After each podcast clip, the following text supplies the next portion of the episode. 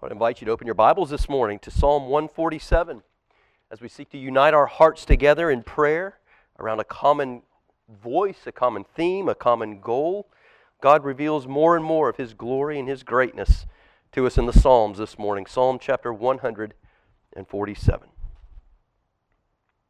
The psalmist writes, verse 1 Praise the Lord, for it's good to sing praises to our God, for it is pleasant and a song of praise is fitting. The Lord builds up Jerusalem. He gathers the outcasts of Israel. He heals the brokenhearted and binds up their wounds.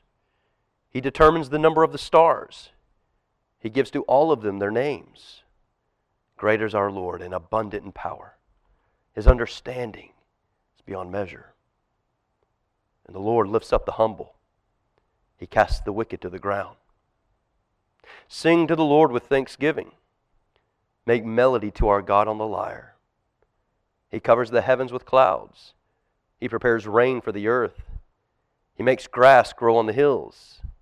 He gives to the beasts their food and to the young ravens that cry.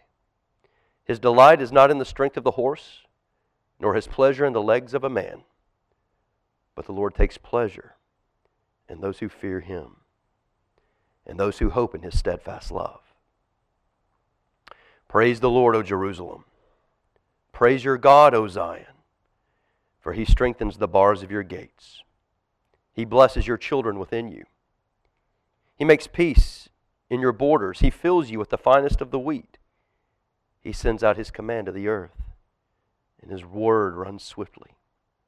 He gives snow like wool. He scatters hoarfrost like ashes. He hurls down his crystals of ice like crumbs. Who can stand before his cold? He sends out his word and melts them. He makes the wind blow and the waters flow. He declares his word to Jacob, his statutes and rules to Israel. He has not dealt thus with any other nation. They do not know his rules. Praise the Lord.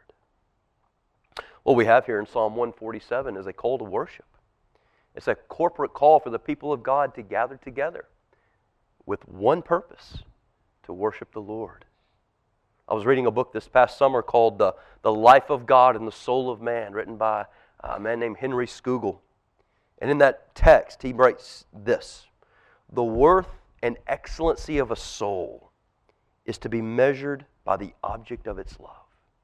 The worth and excellency of a soul is to be measured by the object of its love. And what Scougal means by that is you know what a soul is. You know what a soul truly is, not what it says it is, what it is based on what it loves. And so, as we gather this morning for the worship of God, to seek Him in prayer, can we honestly say that our heart is captivated by this God? Captivated by His greatness, captivated by the privilege of, of fellowshipping with Him, bringing our, our neediness to Him. Well, Psalm 147 is a great help because Psalm 147, this call to worship, reminds us before we seek the Lord, before we worship Him, the psalm reminds us of the greatness of God, of the goodness of God, and that He's worthy of our praise. Look at verse 1 again. Praise the Lord, for it is good to sing praises to our God, for it is pleasant, and a song of praise is fitting.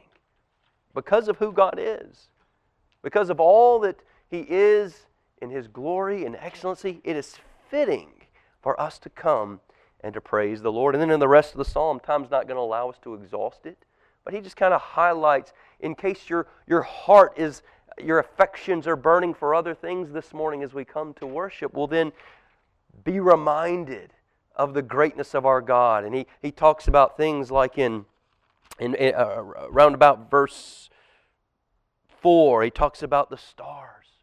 He knows the number of the stars, and he knows them all by name. I was meditating on that a little bit this week. Anyone know how many stars there are? Nobody does. I mean, for all of our technological advances, nobody knows. I did look up what's the best guesstimate that scientists have? 300 sextillion stars. I don't even know how to how to put that on paper. 300 sextillion stars, and God knows each and every one of them by name. What do you do with that kind of information? You fall to the ground.